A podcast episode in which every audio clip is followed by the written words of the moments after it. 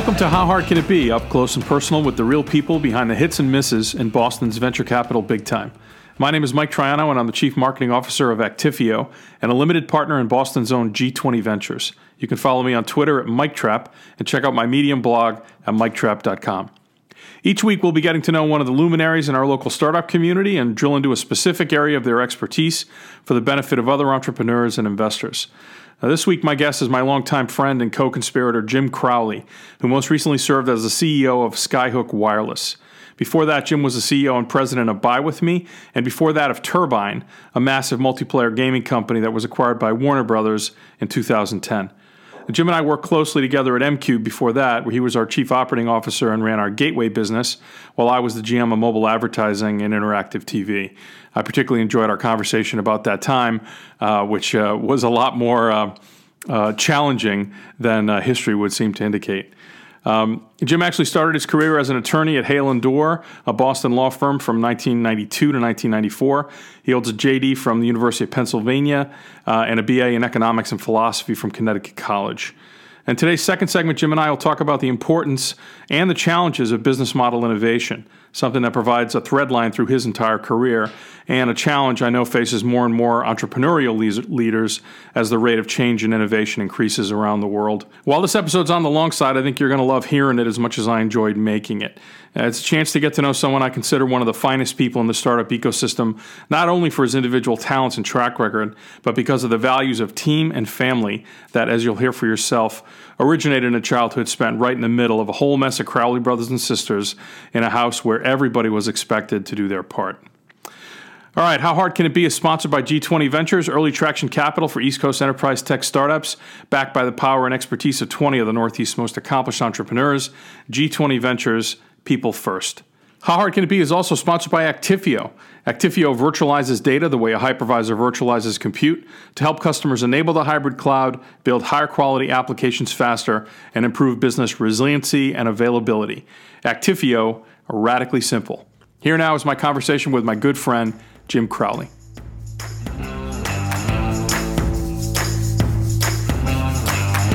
Thank you for uh, schlepping out to uh, Waltham on this miserable winter evening.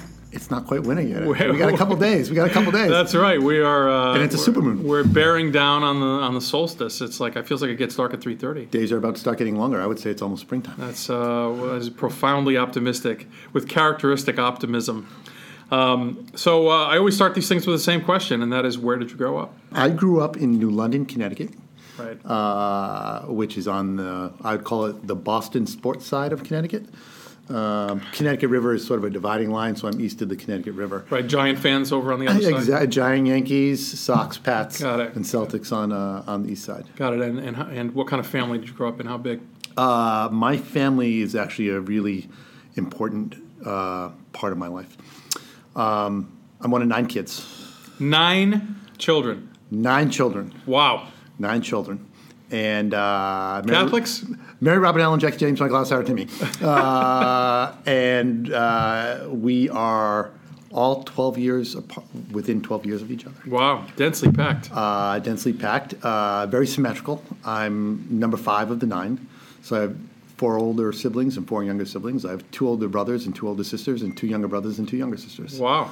So yeah, that's very uh, mathematical precision there. Yeah, well, I, it certainly wasn't planned. Given my parents, it was not planned. It was not planned. So um, this is a sort of odd question, but how does growing up in a family that size affect you? Like as an adult, how, how do you uh, you must carry that around in, yeah. in, in subtle and important ways? Like what what are your thoughts on how? I would say it's more than affects. I, I, would say defines. Yeah, I would say defines. Uh, it's something that I carry with me um, every day. The first, I get a lot of, "Wow, you're the middle child," and it's the actual dynamic is actually a little bit different, uh, and it's fascinating because I am the youngest of the oldest children, and I am the oldest of the younger children. Right. Um, so I would argue that uh, the middle child is a little bit of the oldest and the youngest uh, combined. But more importantly, my dad was in the military. My mom uh, stayed at home and raised us. And we learned very early on, probably as a function of the need to survive, that we had to function as a group and as a team. Um, didn't have a lot of money. Um, we just to get in and out of the house and all share the shower and have the the ability to get in the shower and out of the shower so the next person can get Yeah. there. It was uh, it was a, it was a production cycle, um, and and we had to learn to optimize. We had to learn to to share. We had to learn to fight, uh, to survive, and to support. Uh, but my my siblings are my my closest friends Yeah. um, to this day. You know, after my, my parents died, I could never quite figure out how they managed to put us all through college. How old were you when that? Uh, my parents both died uh, when I was in law school, my second year of law school. Oh, right. I was, I guess, 23, 24. Uh, they both died within six months of each other. It was a, that was a rough year. But it was actually, there's a lot of strength for my family and siblings that, that Sure. came out of that. Did your parents? eh, Do you feel like they were encouraging you as individuals, or was there a model that was of expectation in the Crowley household, or There was. It was not overt. Uh, we were all driven. For, my dad was an academic. Uh, my dad graduated from the Coast Guard Academy. Uh, they sent him up to MIT. He became the dean of physical ocean sciences at the Coast Guard Academy. So, for a military family, I didn't have to move around a lot. right? the Eagle. I've been there. That's, The Eagle, that yes, sailing vessel. yes. Well, I'll tell you actually an interesting story. Uh, when I was a kid, you used to, if you were the son of a coast, uh, a son or a daughter, uh, I might have just only been a son at that time. I can't remember of a of a Coast Guard family. It was sort of like the Boy Scouts, but you could actually sail on the Eagle, and they would sail it up from the Navy Yard to Yeah. in Baltimore up to. For the, for those people who don't know, the Eagle is like a three-masted sailing vessel. It's a bark, yeah, it's usually a bark, but it's a, the, America's tall ship. It, it's America's Incredible, tall ship. yeah. Uh, but the year I was old enough, they had to cancel the program because of insurance reasons. so my older siblings got to do it. I, I could not. Oh, that sucks. All right, so so you're so you, you sort of grew up in that background, and and, um, and uh, you were saying like the the model. Yeah. So in, in terms of the model, the um, education was very very important in my household, and it wasn't. It was that you were applying yourself to something, not so much that you were applying yourself to something that my mom or dad wanted you to apply. We didn't get to watch TV when we were kids during a, what we call on school nights. Um, we did schoolwork, we played, we read, and often we would play question and answer games with my dad, where he would choose a particular field of study or topic, whether or not be biology or geography, or and just quiz us, and we turned it into a game. Um, but it, it was great, uh, and and it was incredibly supportive of my parents. Um, and they, the real question was, what was the right place for you? What was the right thing for you, uh, as opposed to what do we want you to be?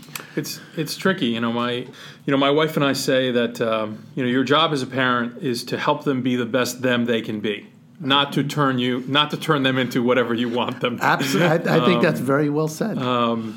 and uh, but it's hard. It's hard because you bring your own shit to it, right? You you uh, you can't help but project your own experience onto your kids and and want for them the things that you know will be successful. But it's I, I find it it requires conscious effort, you know, not to fall into the trap. So um, where'd you go to undergrad? I went to Connecticut College in New London, Connecticut, which interestingly enough is my same hometown. Um, but they gave me the most financial aid, so that seemed to be a, a, a good good way to go. And did you know you wanted to go on to law school while you were an undergrad? Or? I had a very strong interest in politics uh, when I was a kid, and still do. So I knew I wanted to go to a liberal arts college. So yeah, and that sort of led me into a small liberal arts college. My dad was very focused on trying to have me be at a smaller school. He thought it would be uh, good for me, and he challenged me to, to try to uh, find that home. And Connecticut was a was a great. It was foundation. It was, it was wonderful. Yeah, it's a beautiful, beautiful campus. uh, It's fun. charming. Um, and, and did you go to law school there, or did you go someplace else? I went to University of Pennsylvania in Philadelphia. Penn, Cornell's arch rival. Yeah, well, yes, indeed. Uh, did you go right after undergrad, or did you No, work I, for a while? I worked for, I guess, about a year and a half. I needed to make some money. Didn't really make a lot of money, uh, but I wanted to try to get my feet wet a little bit before going to grad school. Uh, and I was working at the time. I think it was at that time. I was doing it was called Peat Marwick Management Consulting. Sure. Uh, New London, Connecticut is at that time especially was uh, central to the military industrial complex. The largest employer in the state was actually Electric Boat. We built nuclear submarines. Sure. Indeed, most of my friends' dads either built submarines or sailed on submarines or something of that nature. Uh, and there was a consulting office there that was focused on uh, management disciplines and, and trying to help the that particular group of folks better manage their businesses. And I was a young associate who didn't know anything, uh, trying to uh, probably put together what were at this time we would call PowerPoint presentations. Yeah. What do they call them? Uh, foils. They call them I, foils. it. well, I remember it was so hard to do. It was like crazy. Transparencies, Transparencies, put 'em on yeah. yeah, It was amazing.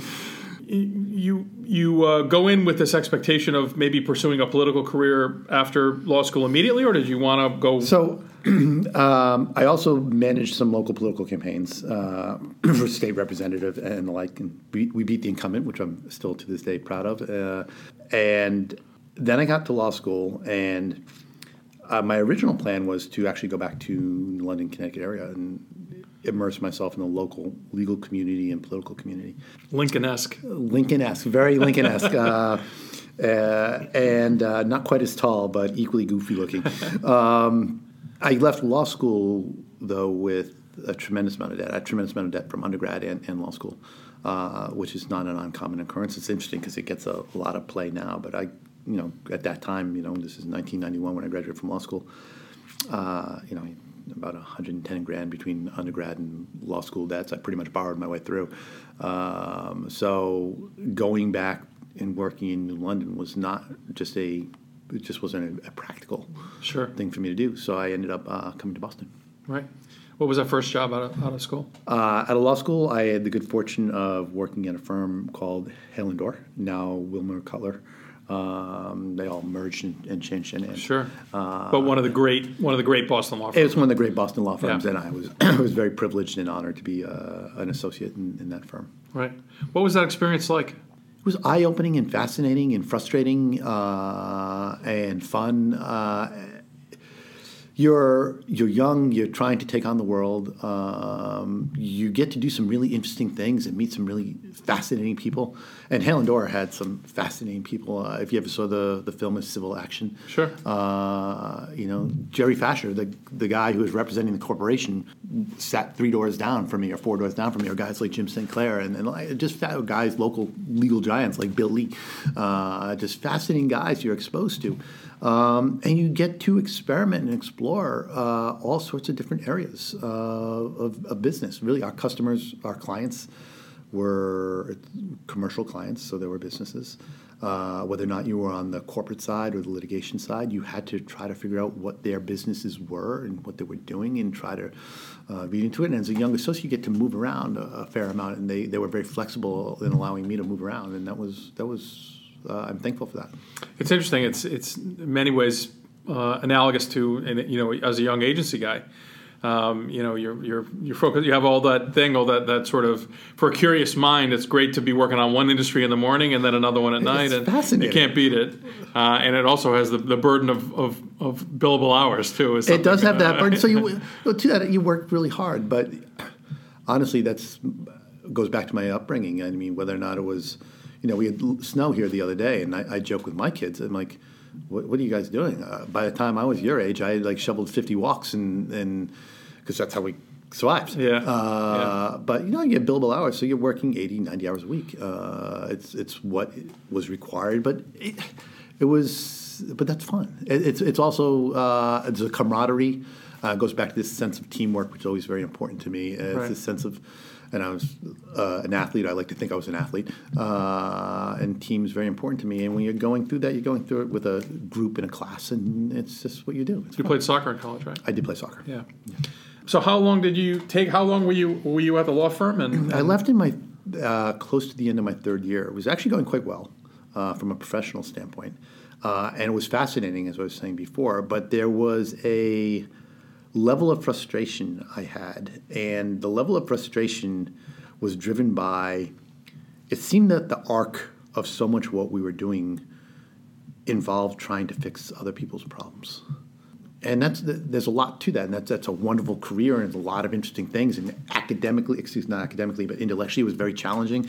But the it it was frustrating in that you would you get to a point, and then you'd hand it over, and then you'd leave and go on to the next client. So this sense of ownership and what happened with it, and where does it go from here? Even though those clients could be clients for many many years, I wasn't there long enough there for them to be my clients for many years. But it was frustrating, and I was wrestling with that, and uh, fortunately, um, a very good friend of mine from college, uh, a guy by the name of Rob Hale, who's one of the most spectacular business persons in Massachusetts, uh, if not the country, uh, and one of the secret, uh, masterful entrepreneurs of our area, uh, yet alone the country. Uh, he was a good friend of mine, and he had uh, started a small, uh, at that time we'd call it telecom reseller. And this is before the Telecom Reform Act of 1996. And he has a small business that's growing, and we would go out at night and drink beers and, you know, complain about whatever was. We are both single and and trying to figure out what the world was like. And he uh, one day just said, "Well, you're not happy over there. I have all these things. We're growing and trying to figure it out. Why don't you come join me?"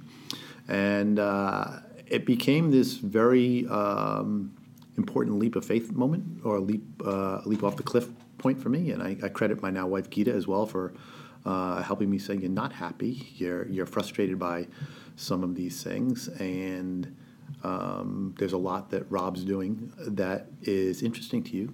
Do it.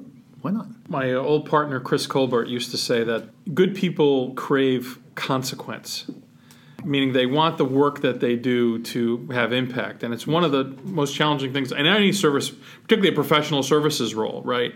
Is that it, you know the good news is you're in and you're out, but the bad news is you're in and you're yeah. out, right? And you don't have that sense of ownership and impact, and you don't you know sort of follow it through. And and uh, I think that you know a lot of entrepreneurs are driven into startups and into creating companies and whatever because of that search for for consequence. Like you're going to work hard no matter what you do. You want to feel like you're working hard for something material. You know. You know, because you and I had the good fortune to work together back at m-Qube, and the same is true across every position I've had. There's this sense of being able to say we did that, and we, we, we built that, created that, helped morph that, shape that with a level of gravitas and success, which is and it's not about anything more than that sense of consequence. I think you chose a great word word for it. We we've put something together that's of consequence. Yeah. Uh, that has an impact on the world, and that impact can take all sorts of all sorts of different shapes. Yeah, you got addicted to it too. Yeah, I, you want you want that. It, it, it's it's it will never end. Yeah, it will never end. So how did that work out? Your your adventure into this? Um... Well, so it, it it's fascinating. So the, the the company was called Network Plus. Uh, it was a spectacular company. We were relatively small when I joined. We ended up, again, remember, Telecom Reform Act hit in 1996. All sorts of deregulation started to happen, created all sorts of opportunity. Internet, what I'll call 1.0, hit, you know, 98-ish uh, time frame. And we took off like a rocket ship. We had a direct sales force model. We had a very aggressive and sales culture um, and uh, Rob, uh, the founder and CEO, I was the chief operating officer of the company, has a, a magic and a discipline about sales, which was incredibly educational for me and I, I, carry much of that with me to this day. You know, we're a couple guys, we didn't know anything, and suddenly we find ourselves building a telecom network. I mean, really, I mean, we're buy, buying infrastructure and switches and fiber routes and deploying fiber, and we're trying, we're figuring out how to do all this stuff and build the teams in and around it. And the company became quite substantive. We uh, we ended up going public on Nasdaq, uh, and as opposed to a lot of sort of the dot com uh, public companies, we we were really quite a substantive organization we grew to over 300 million in revenue, generating positive EBITDA. Uh, we were king of the worlds. Um, now, unfortunately, 9/11 hit, and then all sorts of badness hit the world, and we had a lot of uh, um, stuff and um, some people in World Trade, and uh, post 9/11, uh, that, that world ended. Sure, that world ended. So, but uh, it was an experience that I would not trade for anything, and I would call it dispositive you know, reflecting back on that life experience, like what do you what did you take away from that that you just you had no clue about when you started? It's a, it's a great question. There there are there are many lessons. I wouldn't say I didn't have a clue about it, but it brought it home. Something that I've always known from being one of nine kids, and something I said early on. It's it's the importance of teamwork and alignment. Great organizations, and we've all been part of them. Uh, we've all been part of organizations that haven't worked as well and it's always been around teamwork and alignment and to borrow uh, a patriot statement about doing your job and making sure that people knew what those jobs were and people were were driving towards that and network plus executed so incredibly well Uh, we had a formula. We stuck to the formula. We would challenge the formula. By the way, there's no okay. This is the formula. This is what we do. You challenge it every day. Hey, listen, we were doing some really interesting things too. We we were deploying. Uh, Data and hosting centers before they were Vogue. We were experimenting with uh, voice over DSL before it was Vogue. Mostly because we were just incredibly curious and trying to find out are there new ways back to console? Are there new ways to do this stuff? And it was a very exciting time in the world. Uh, and uh, but teamwork and importance of teamwork were, were dispositive. Drill into the sales thing for me. What did you what what habits did you pick up relative to the way you sell and the way you think about customers?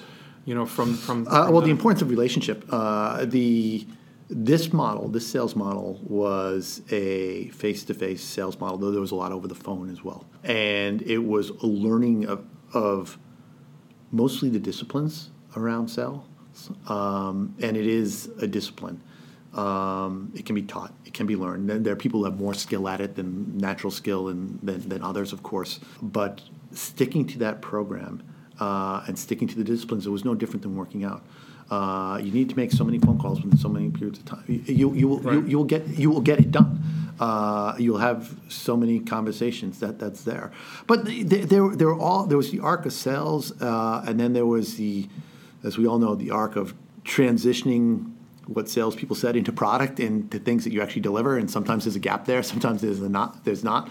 Uh, that, that that made it fun. I mean, it, it was just it was fun. that company, you know, ended up not where where you would um, you had hoped. It sounds like, and I know, having worked with you, I know, you know, you are emotionally vested in the things that you do. You're obviously passionate about that company and about the team that you built it with. How did the how did the end of that company affect you? we missed a small, what for us was a small $5 million revenue covenant on a $300 million business. And we were said, hey, you, gotta, you guys have to sell yourselves. Yeah. Uh, and, and that was um, brutal because we did put a tremendous amount of time, energy, and, and effort. And, and more importantly, the, the team It was a family. Like, uh, like all good businesses was a family. And, uh, and we had to force ourselves to divorce and, uh, and, and move out into other parts of the world. It's, it's brutal. It's brutal. It's Yeah. brutal. But we're all still close. So Yeah, that's good. Um, Yeah, I say you know companies come and go, but relationships endure. You know.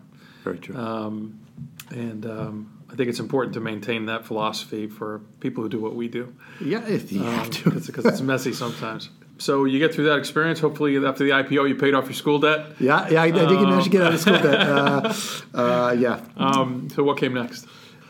Meeting up with a couple of crazy individuals named Jeff Glass and Mike Troiano and Ishwar and Andy Miller at a company called m-Qube, uh, which was at the very beginning of the mobile revolution in, in many ways. Yeah, when when we met you, we were, as Jeff would say, we were the 800 pound gorilla in a non-existent industry.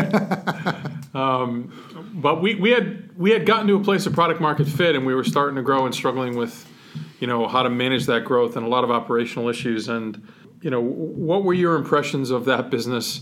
Um, you know, coming in, uh, do, you, do you think back to those first set of meetings because we we were we really needed help at that time. Undisciplined Yeah. is, is probably the word that, that uh, I, the most fascinating thing about m-Qube was not just the space. Mobile was someone like myself was coming out of the telecom space, but it was more traditional landline and data.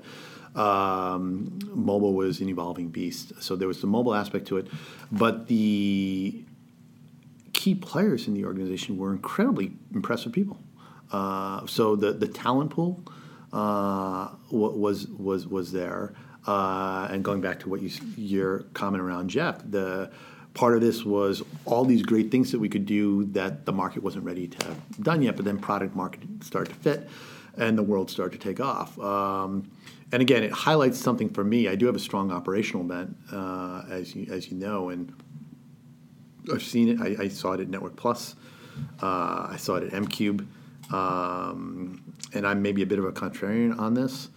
Um, people underinvest in their infrastructure and technology stacks all the time, and I think if you are going to be successful, that will come back and haunt you. Uh, and people perhaps preserve some capital along the way in doing that, but I think along the way they end up spending a lot more money uh, than investing in a, a few more things and um, uh, and more engineers and, and the like. And yeah, everyone has to manage and work within a budget, but if and when scale hits, if you're not ready for scale and you have not planned for scale. Now that's getting easier today with things like AWS, and there are some some interesting things you can do. But in those days, as you, you recall, uh, Vividly. we can have some very interesting issues. And um, but you you plan for success. You also have, obviously you know have to figure out your downsides and what can go wrong. Uh, but you engineer yourself to win. You know that was definitely something I took away from that one too, um, because uh, you know having struggled so long to get traction, it felt like it all happened you know very fast. Like it, it takes forever to kind of get to that bend in the curve, but once you get there, it just happens way faster than you can prepare for it. So so the tricky bit is is how do you at least you know you know at least put the pilings in so that That's you right. can hold up a bigger building. You know. No, you, you, you can't build a superhighway when, yeah. before you're ready for it. Yeah. But but you need to know what the the, the rights of way are and how you're going to put there to take your exception with the pilot. There there are things one can do to accomplish that, and it's, it- it's a tricky balance. And you know, part of that is just having lived through some of these things like you and I have.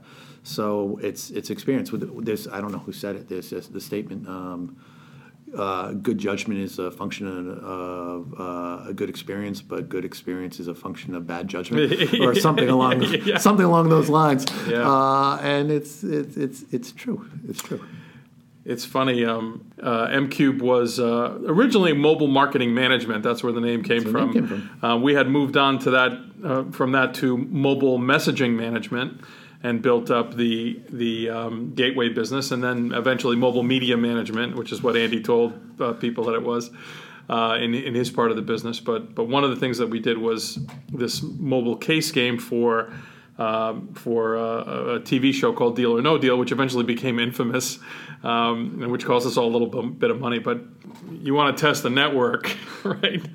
Launch a game on network television and the biggest performing show in prime time, and and um, boy, it, it almost killed us. Uh, It almost killed us. Um, you know, But it didn't. But it, it didn't. didn't. It didn't. And the reason it didn't was the team that was there. Uh, lesser teams, I do not think would have survived that. Uh, and when I say lesser teams, not just the um, native or ability, in, and we had some very powerfully smart individuals there, but it was it was the concept of the team in and of itself and how people supported each other, uh, supported the mission, and it goes back to this again a common theme that I will hit time and time again is team, team, team, team, team. Yeah. Teams win, teams win, and if you can align and get the right people there. That's when magic happens. And candidly, that's when it's fun because who wants to do that on their own? Yeah. That's just boring. You know, I, I, the other thing that, that as we, we talk about this that I recall so vividly is the is the tipping point. You know, I call it the the um, the valley of discontinuous change, right? You know, startups run on on acts of individual heroism, and um, you know, but businesses run on systems and processes that produce predictable results. And there is this tipping point where, you know, the people who have been your heroes in in regime one become cowboys in regime two, Yeah. and um, and that's a that's a really painful transition for a company, and and you know that really came into focus for me during that experience. Is that you- you're absolutely right. Without the individual heroism of people that just refused to let the thing go down, even when smoke was coming out of the server. Um, uh, but, but later, as we grew and as we matured and as we became really an integral part of the infrastructure of the carriers used to, like, you know, We were a critical part of the mobile infrastructure of North America. yeah, that that growing up process, you know, it was painful. It's very painful. Uh, you know, when you think, you, uh, going, picking up on some of what you said, um, people are heroes at certain stages maybe are not heroes at second stages, and people sometimes have to take shift their responsibilities and focuses, and those are hard transitions for individuals to make, and sometimes for teams to make. Yeah, um, but they're necessary, um, and it happens to all of us at various various stages uh, in, in in our careers, um, and but that's part of the growth curve um, of being trying to run and, and, and drive an organization. that's right.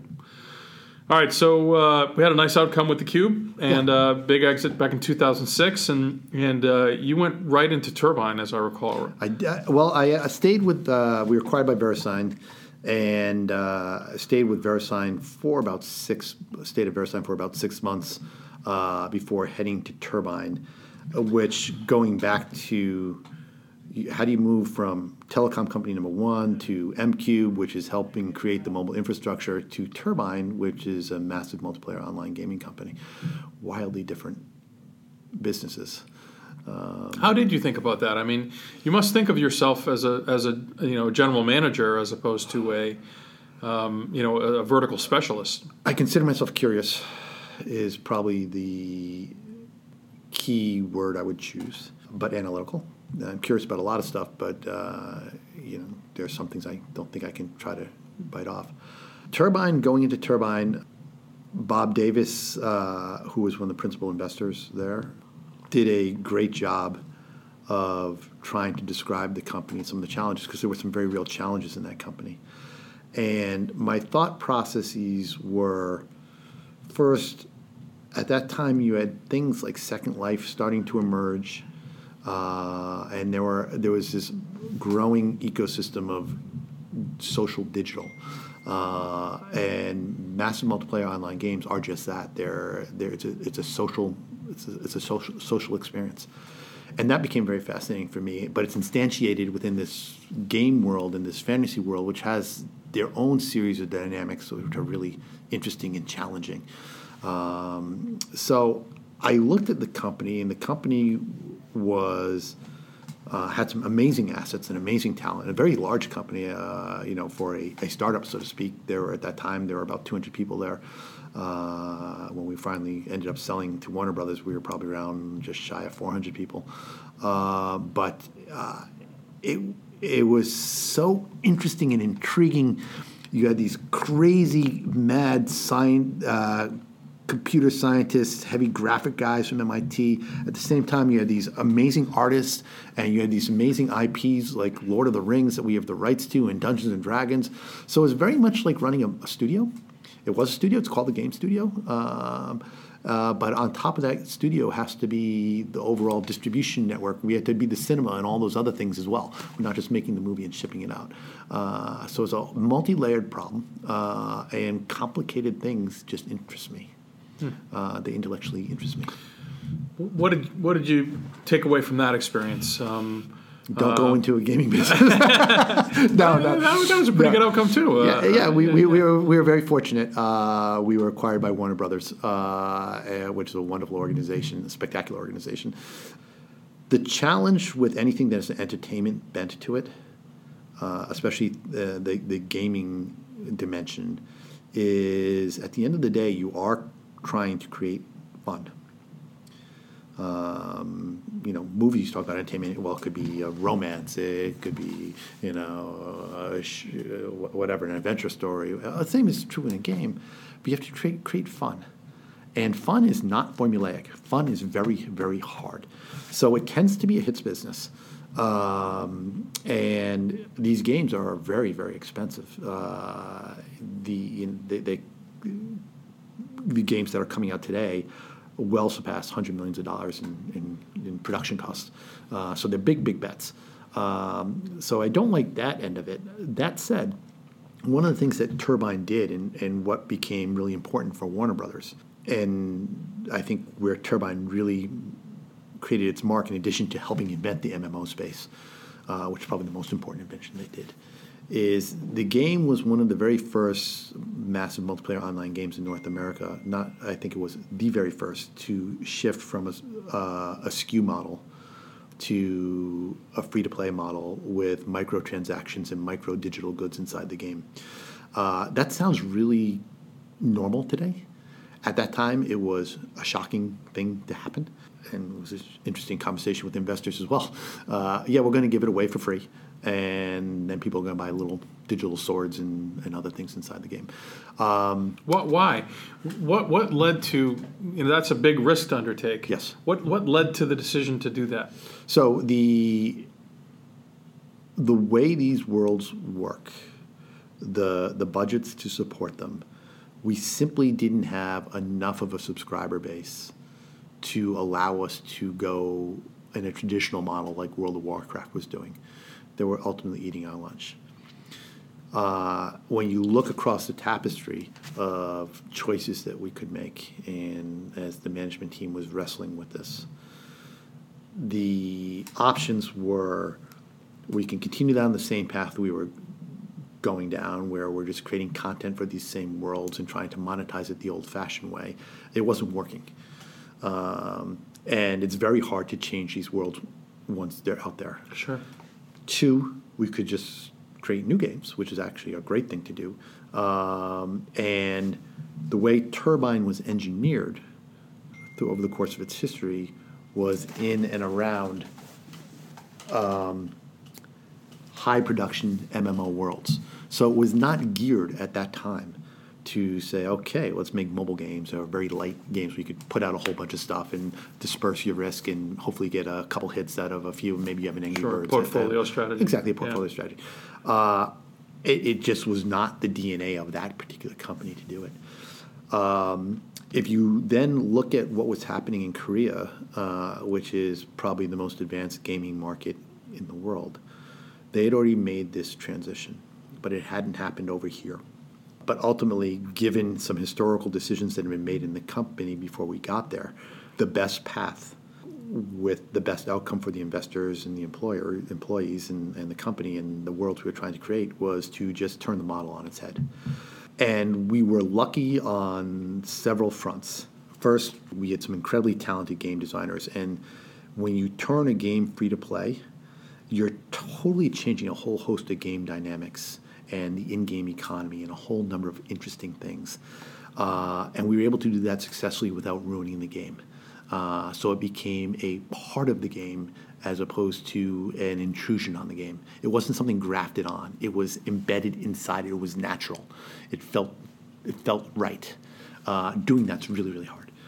Two, we had to build a whole host of marketing skills that were very different from traditional game companies at that time, where we started to say, oh boy, we really need to gather all the data and understand what people are doing inside these games at a higher level, uh, and then understand how we would market a micro sword or a cape or some some other in-game type thing uh, to someone. So we were actually doing inside these virtual worlds a lot of what is happening in the ad space today. Uh, it became incredibly data driven, and that was sort of a revolution number two. We had to build that infrastructure. And, and then, thirdly, we had to do this across the places the game was deployed, uh, and it was deployed in, around the world. So we had culturalization issues uh, that needed to be addressed here. You apply those two th- those those dimensions, and what ultimately occurred is Turbine became an expert at the free to play business model in high production games, as opposed to uh, a social game, uh, which you fly fl- flip in and out of it you know, after five minutes while you're waiting on, on a flight. Uh, and for a number of large organizations, that was incredibly valuable because they saw this world happening uh, before their eyes. And the reason ultimately, I believe, well, the reason ultimately Warner Brothers acquired the company was we had overlap in and around some IP. We both, uh, Warner Brothers produced the Lord of the Rings films. Uh, we had rights to multiplayer games with Lord of the Rings. But more importantly, uh, was the skill sets of how to run a digital economy and a, a in-game store uh, that can support this new type of business model because the business model is vastly superior to the old buy a SKU at the shop uh, and hey I bought this game for 50 bucks and that's what I got. We would have people spending $20,000 a month uh, in game, uh, which was was you know wonderful. Um, so it, it was a very stressful time because we were really turning the business on its head. Um, at the same time, it was just like back to our m-Qube experiences uh, when we turned it on that first day and we suddenly saw all these transactions starting to fly through and the cash register starting to spin and ring. It was. Uh, it, it was uh, it was very fulfilling for, for the team there, and that team deserved that because they had spent such a creative group of people, uh, and they deserved that success.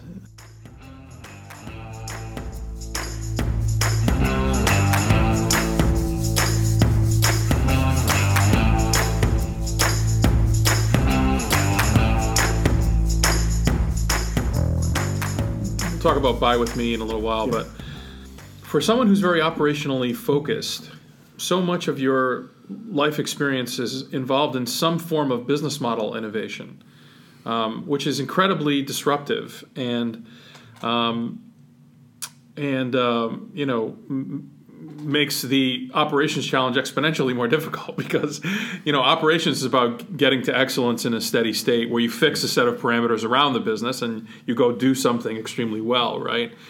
That's sort of your sweet spot though is that you're trying to undertake roles that businesses that that to be successful have to have operational excellence in a context where you have a business model that's shifting and in some places you know very uh, dramatically. Yeah. Well you look at the world 50 years ago, the average lifespan, uh, the average age rather, of a, a company on the Fortune 500 list was something like 60 years old.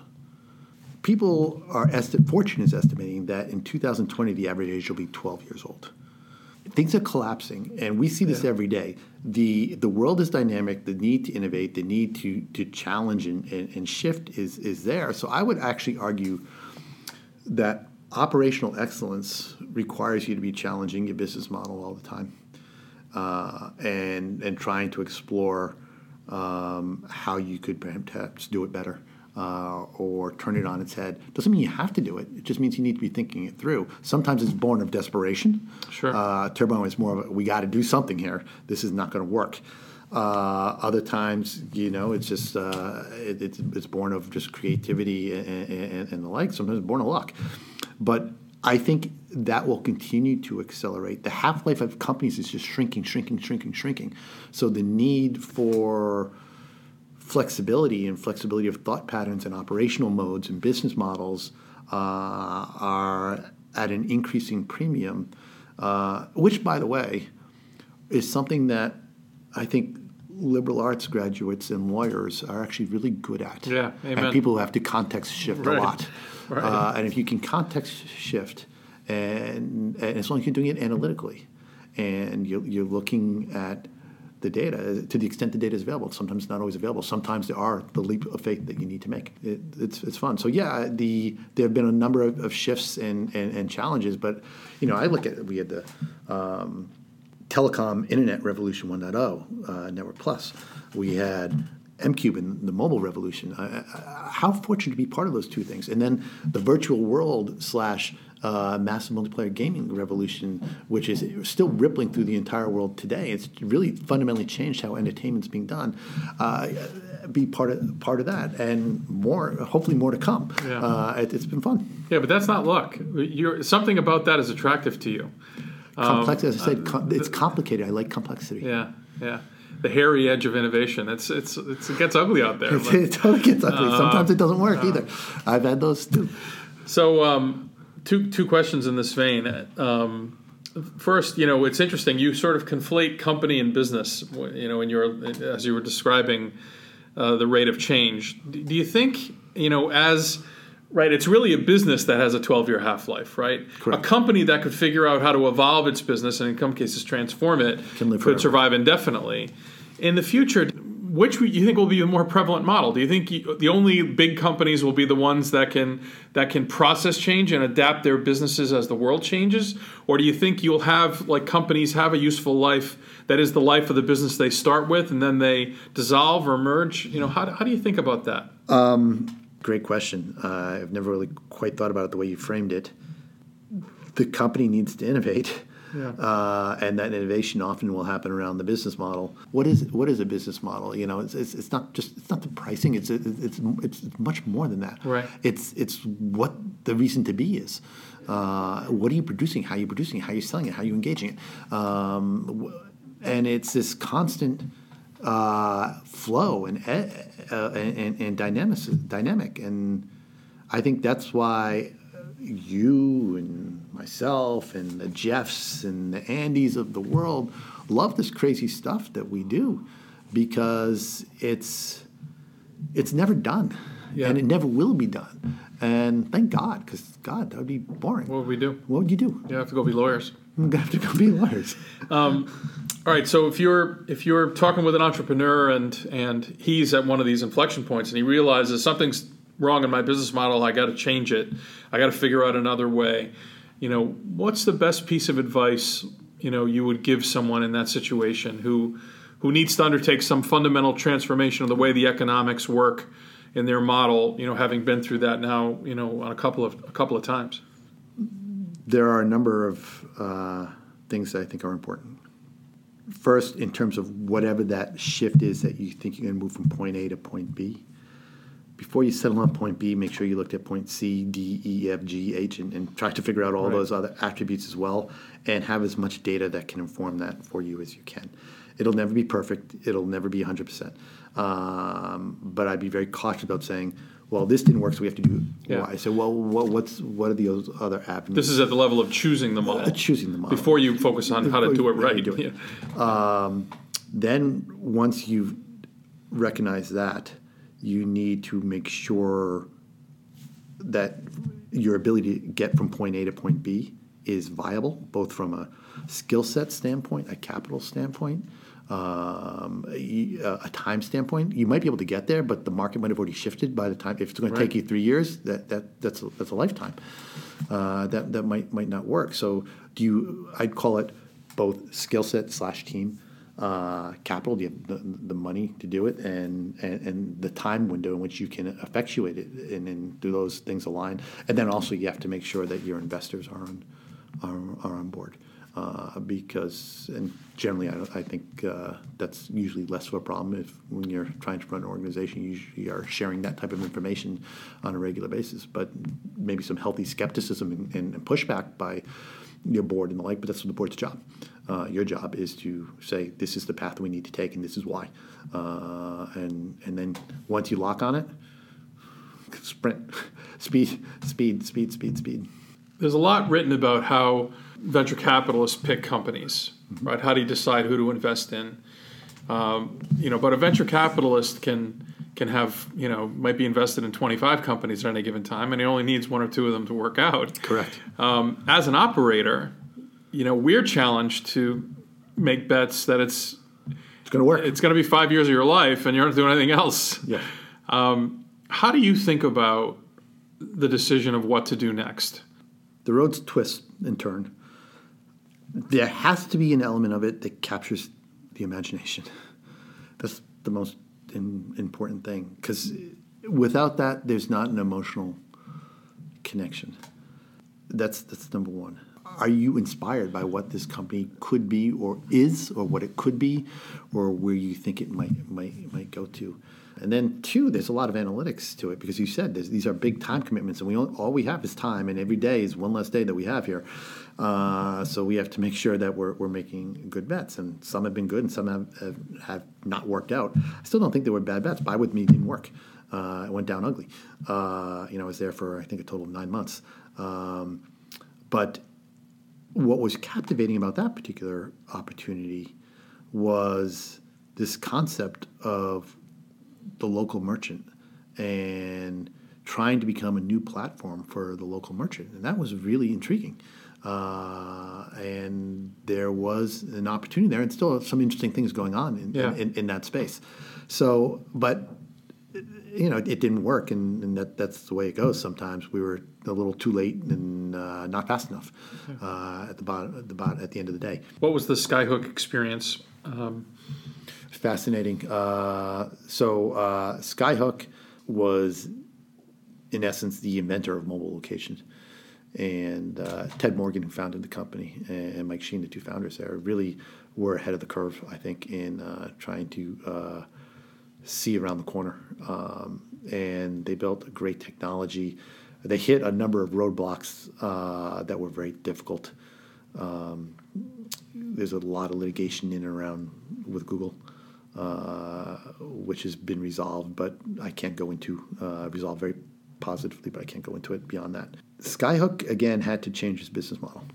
It grew up trying with a goal to deploy its SDK in carriers, big OEMs and phone manufacturers in Apple. We were the location system for Apple, and trying to Samsung and, and the like. But that world started to, to shift. Android took off, and Google controlled location for Android. Uh, there goes half the market or whatever Sure. right, right then and there. So the the challenge at Skyhook was okay. We have this amazing capability, and again, how can we shift and change our business in for a world that's shifted underneath us? And the, the company had to do that uh, from behind where it wanted to be, uh, as opposed to in front of where it, it, you'd rather be in front of it instead of behind it. But we were behind it, uh, and a lot of what we were been focused on, where we're focused on, were really uh, two broad areas. Number one, uh, the emergence of IoT requires uh, the the Internet of Things.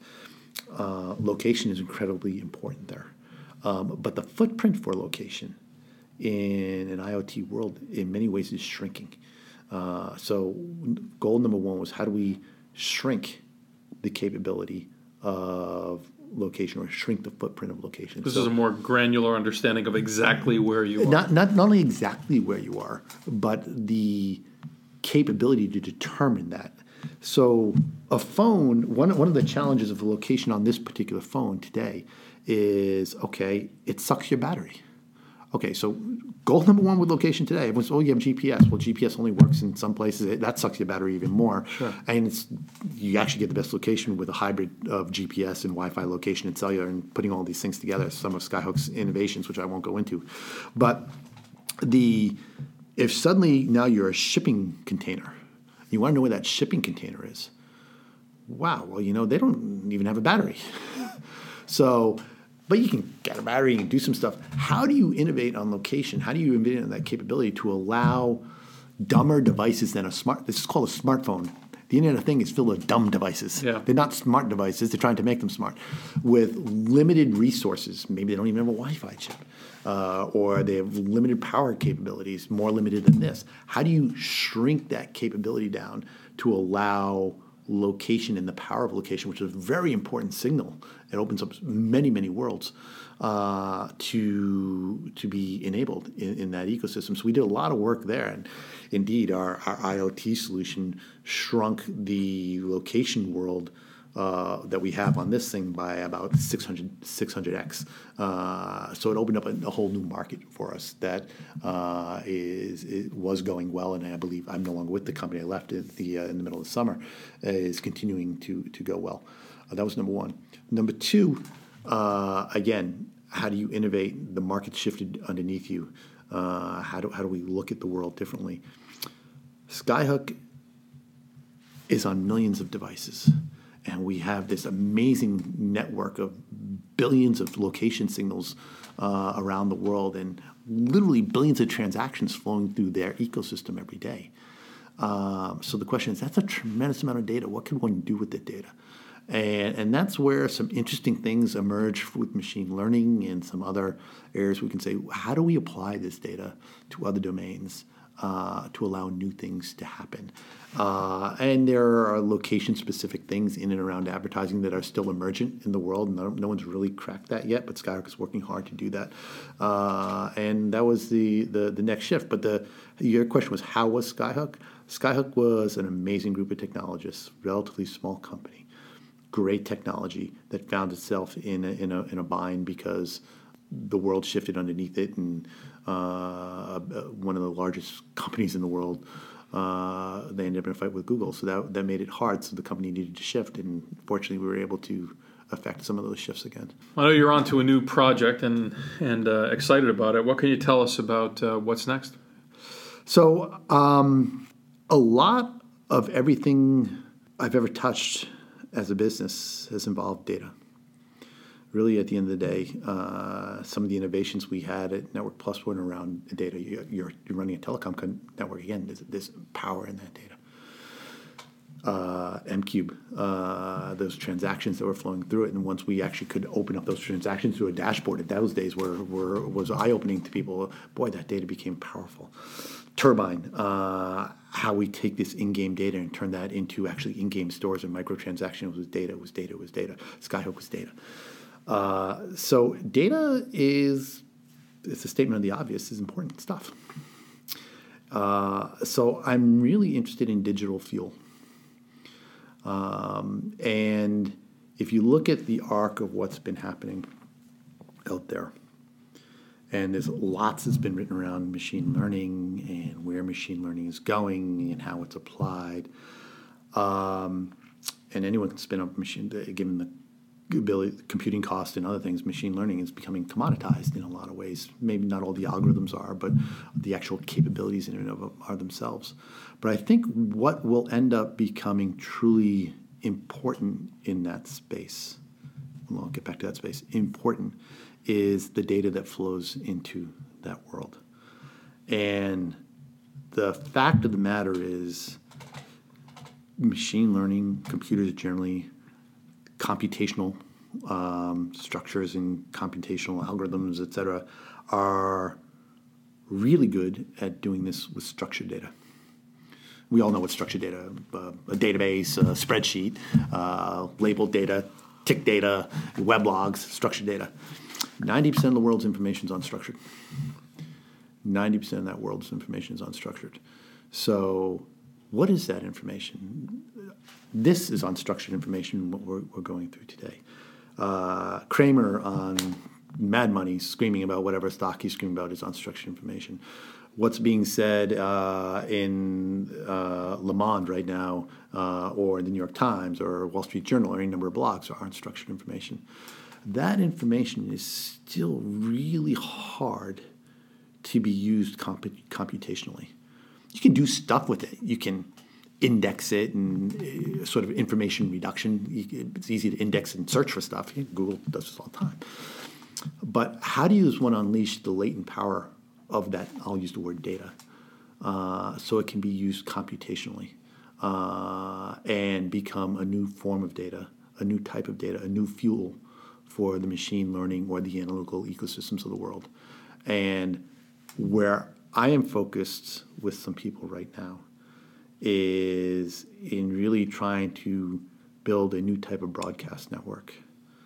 And that broadcast network is looking at that 90% of unstructured information and with a host of AI capabilities uh, and some novel techniques transform that into something that is algorithmically ready.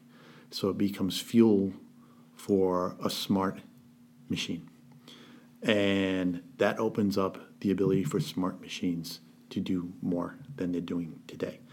And I think the arc that's in front of us right now is we will be moving to an area where you have machine to machine to machine talking making decisions, engaging in reasoning, and I guess it's going to be disruptive on a human scale uh, in some ways. But this arc is occurring, and we're trying to create a new type of fuel for that arc and a new type of broadcast network so these smart machines can be fed and consumed. Because the more they have, especially if it's important and relevant information, not all information is created equally, it becomes very powerful. Uh, so I'm focused on creating a new fuel company, but it's fuel for smart machines. All right, fuel for smart machines. Very excited to see uh, what's next in the arc of uh, Jim Crowley's uh, storied career, and um, just want to thank him for spending time with me. We actually went out to grab a drink and a bite after that, and uh, uh, boy, it's true. You know what we said that um, you know companies come and go, but the relationships that you make along the way are really what it's all about. All right, How Hard Can It Be is sponsored by G20 Ventures, early traction capital for East Coast enterprise tech startups, backed by the power and expertise of 20 of the Northeast's most accomplished entrepreneurs. G20 Ventures, people first. How Hard Can It Be is also sponsored by Actifio. Actifio virtualizes data the way a hypervisor virtualizes compute to help customers enable the hybrid cloud, build higher quality applications faster, and improve business resiliency and availability. Actifio, radically simple. Thanks for sticking around, and we will see you next week.